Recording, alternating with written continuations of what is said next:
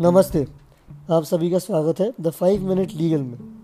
Six twelve twenty twenty one let's begin the first update the Allahabad high court has observe that the lodging of F I R as well as pendency of a criminal case cannot be a stand alone ground for cancellation of licence of fair price shop the next update private bill in parliament propose amendment that will give states choice to opt out of NEET On Friday, DMK member in Rajya Sabha introduced a private member's bill that would give states the choice to opt out of the national eligibility cum entrance test NEET for admissions into medical courses. The Medical Education Laws Amendment Bill 2021 also seeks to amend Section 10D of the Dentist Acts 1948 to grant exemption to states opting out of the Uniform Entrance Examination.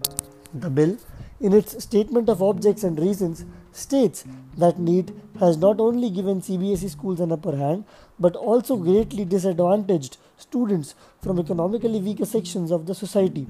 It also states that students have to opt for private coaching, which is extraordinarily expensive and cannot be afforded by a common man.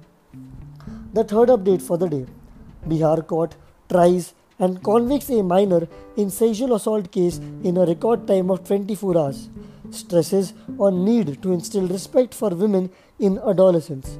A Bihar court recently tried an accused of sexual assaulting a 5 4 year old girl within 24 hours while stressing upon the need to instill respect, good values towards women in juveniles. While finding a 14 year old minor guilty for committing offences under Section 377 of the Indian Penal Code and Section 4 of the POCSO Act. The next and the last update for the day. Due to judicial intervention, the growth of nations shouldn't be stalled, says Union Law Minister Kiren Rijiju. Over a week after Prime Minister Narendra Modi said that obstacles are put in the development of our own country, sometimes in the name of freedom of expression and sometimes with help of something else. Union Law Minister Kiren Rijiju said that the developmental projects shouldn't be stalled due to the judiciary. It is the work of the judiciary to decide what is right and what is wrong. However, due to judicial intervention, the growth of the nation shouldn't be stopped, said Law Minister, who was speaking at Agenda Aaj Tak, a program organized by TV Today Group. Thank you so much for your time, guys.